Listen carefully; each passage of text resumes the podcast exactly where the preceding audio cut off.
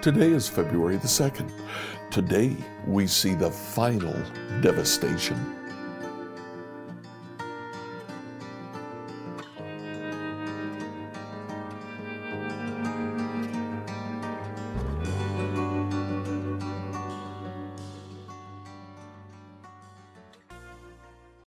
Today, as we read through the Bible in a year, please read Exodus chapters 14 through 16. Now, in Exodus 14, Israel finally leaves Egypt. But after leaving, Pharaoh has second thoughts and he decides to pursue them and kill them all, everybody. Just forget about them being slaves. He doesn't want to be embarrassed, shamed by losing this great number of slaves. So he pursues them with his army, primarily chariots.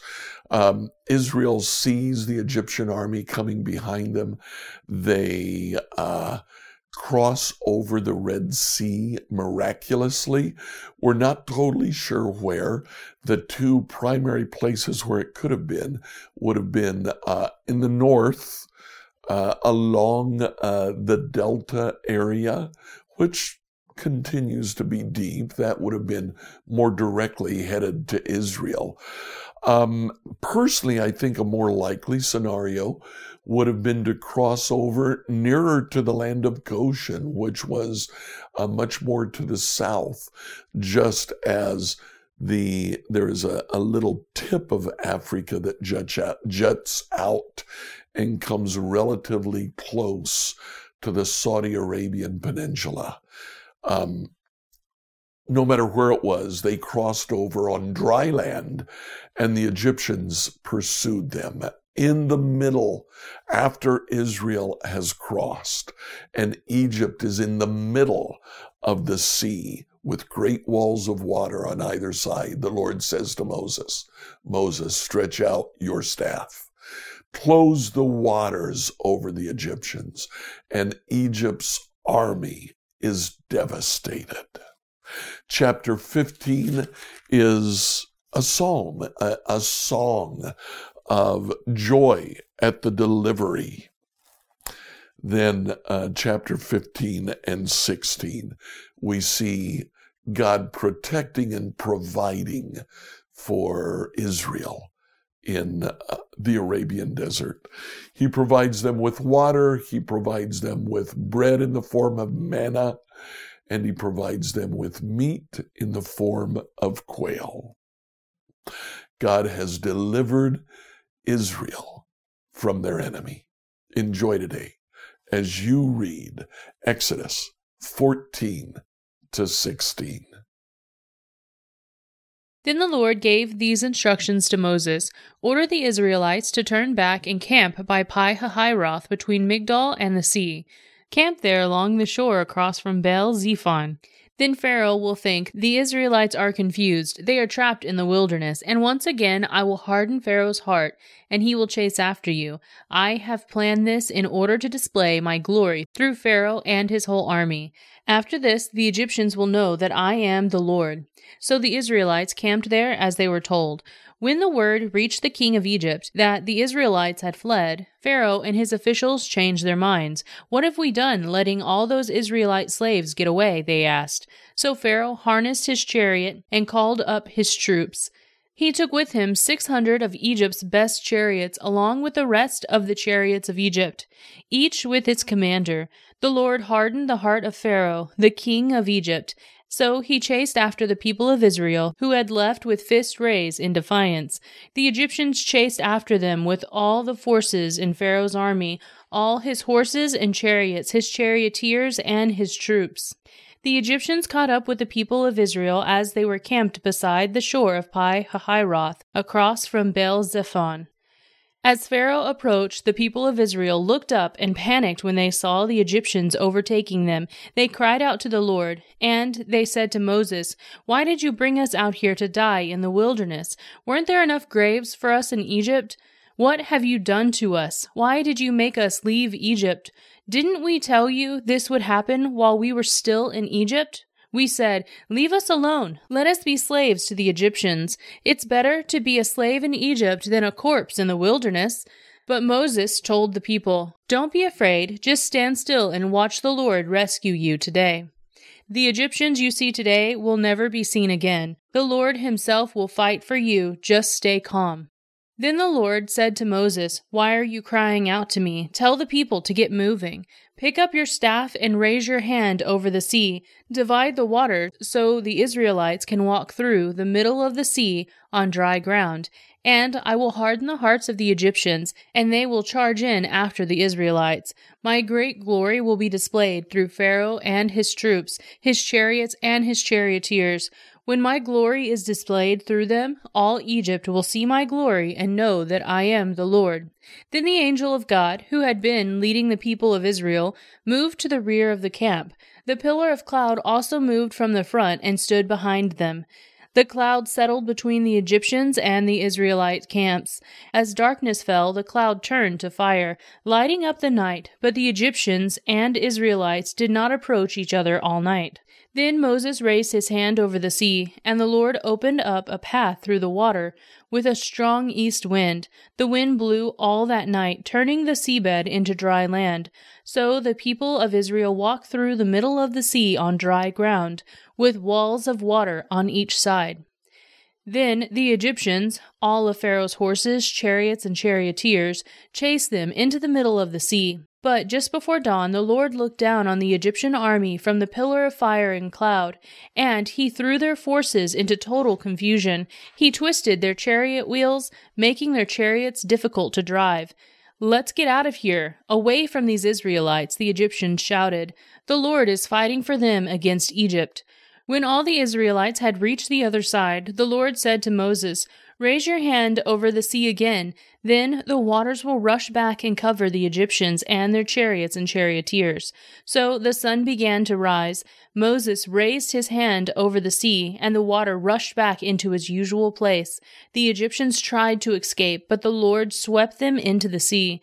Then the waters returned and covered all the chariots and charioteers, the entire army of Pharaoh. Of all the Egyptians who had chased the Israelites into the sea, not a single one survived. But the people of Israel had walked through the middle of the sea on dry ground, as the water stood up like a wall on both sides. That is how the Lord rescued Israel from the hand of the Egyptians that day. And the Israelites saw the bodies of the Egyptians washed up on the seashore.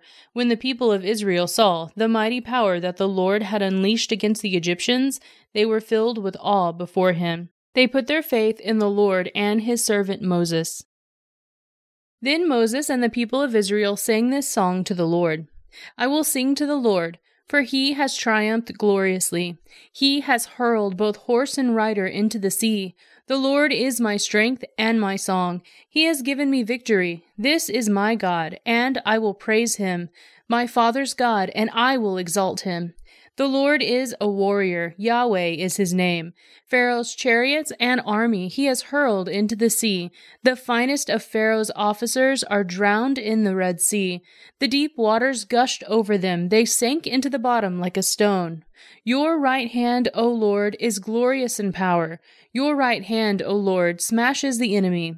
In the greatness of your majesty, you overthrow those who rise up against you. You unleash your blazing fury, it consumes them like straw. At the blast of your breath, the waters piled up. The surging waters stood straight like a wall. In the heart of the sea, the deep waters became hard. The enemy boasted, I will chase them and catch up with them. I will plunder them and consume them. I will flash my sword. My powerful hand will destroy them.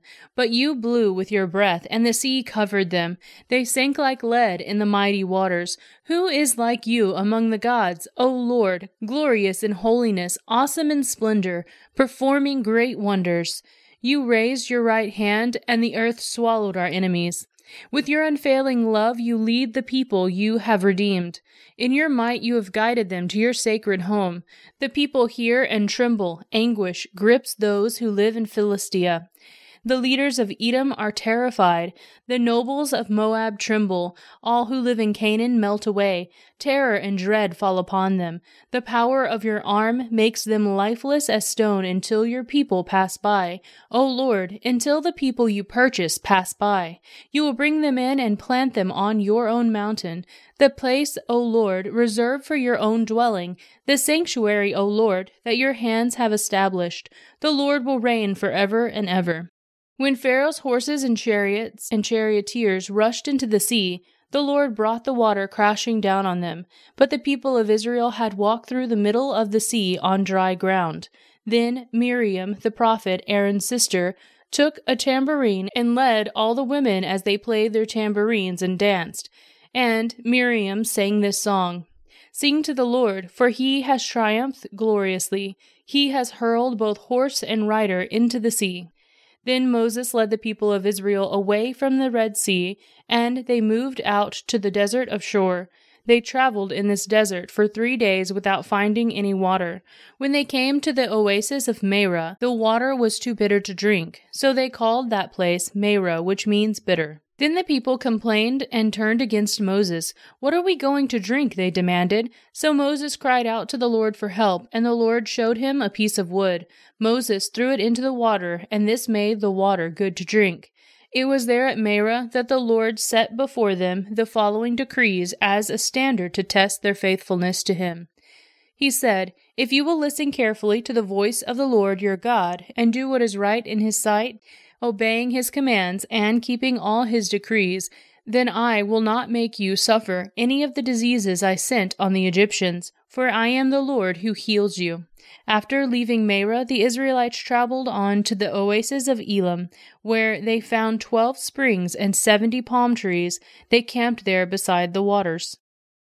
Then the whole community of Israel set out from Elim and journeyed into the wilderness of Sin, between Elim and Mount Sinai. They arrived there on the fifteenth day of the second month, one month after leaving the land of Egypt. There, too, the whole community of Israel complained about Moses and Aaron. If only the Lord had killed us back in Egypt, they moaned. There we sat around pots filled with meat and ate all the bread we wanted. But now you have brought us into the wilderness to starve us all to death. Then the Lord said to Moses, Look, I am going to rain down food from heaven for you. Each day the people can go out and pick up as much food as they need for that day. I will test them in this to see whether or not they will follow my instructions. On the sixth day they will gather food and then they will prepare it. There will be twice as much as usual. So Moses and Aaron said to all the people of Israel, By evening you will realize it was the Lord who brought you out of the land of Egypt. In the morning you will see the glory of the Lord, because he has heard your complaints, which are against him, not against us. What have we done that you should complain about us? Then Moses added, The Lord will give you meat to eat in the evening and bread to satisfy you in the morning, for he has heard all your complaints against him. What have we done? Yes, your complaints are against the Lord, not against us. Then Moses said to Aaron, Announce this to the entire community of Israel. Present yourselves before the Lord, for he has heard your complaining. And as Aaron spoke to the whole community of Israel, they looked out toward the wilderness. There they could see the awesome glory of the Lord in the cloud. Then the Lord said to Moses, I have heard the Israelites' complaints. Now tell them, In the evening you will have meat to eat, and in the morning you will have all the bread you want. Then you will know that I am the Lord your God. That evening, vast number of quail flew and covered the camp, and the next morning the area around the camp was wet with dew. When the dew evaporated, a flaky substance as fine as frost blanketed the ground. The Israelites were puzzled when they saw it. What is it? They asked each other. They had no idea what it was. And Moses told them, It is the food the Lord has given you to eat. These are the Lord's instructions. Each household should gather as much as it needs. Pick up two quarts for each person in your tent. So the people of Israel did as they were told. Some gathered a lot, some only a little, but when they measured it out, everyone had just enough. Those who gathered a lot had nothing left over, and those who gathered only a little had enough. Each family had just what it needed. Then Moses told them, Do not keep any of it until morning. But some of them didn't listen and kept it until morning. By then it was full of maggots and had a terrible smell. Moses was very angry with them. After this, the people gathered the food morning by morning, each family according to its need. And as the sun became hot, the flakes they had not picked up melted and disappeared. On the sixth day, they gathered twice as much as usual, four quarts, for each person instead of two. Then all the leaders of the community came and asked Moses for an explanation. He told them, This is what the Lord commanded. Tomorrow will be a day of complete rest, a holy Sabbath day set apart for the Lord. So bake and boil as much as you want today, and set aside what is left for tomorrow. So they put some aside until morning, just as Moses had commanded. And in the morning the leftover food was wholesome and good, without maggots or odor. Moses said, Eat this food today, for today is a Sabbath day, dedicated to the Lord. There will be no food on the ground today. You may gather the food for six days, but on the seventh day is the Sabbath. There will be no food on the ground that day. Some of the people went out anyway on the seventh day, but they found no food. The Lord asked Moses, How long will these people refuse to obey my commands and instructions? They must realize that the Sabbath is the Lord's gift to you. That is why he gives you a two day supply on the sixth day, so there will be enough for two days. On the Sabbath day, you must each stay in your place. Do not go and pick up food on the seventh day. So the people did not gather any food on the seventh day. The Israelites called the food manna. It was white like coriander seed, and it tasted like honey wafers. Then Moses said, This is what the Lord has commanded. Fill a two quart container with manna to preserve it for your descendants. Then later generations will be able to see the food I gave you in the wilderness when I set you free from Egypt. Moses said to Aaron, Get a jar and fill it with two quarts of manna. Then he put it in a sacred place before the Lord to preserve it for all future generations. Aaron did just as the Lord had commanded Moses. He eventually placed it in the Ark of the Covenant in front of the stone tablets inscribed with the terms of the covenant. So the people of Israel ate manna for forty years until they arrived at the land where they would settle. They ate the manna until they came to the border of the land of Canaan. The container used to measure the manna was an omer, which was one tenth of an ephah. It held about two quarts. Scripture reading from the New Living Translation by Emily Herrera. Like, follow, and subscribe to this devotional on whatever platform you use to listen to it. Email your questions to us at questions at becomehope.com.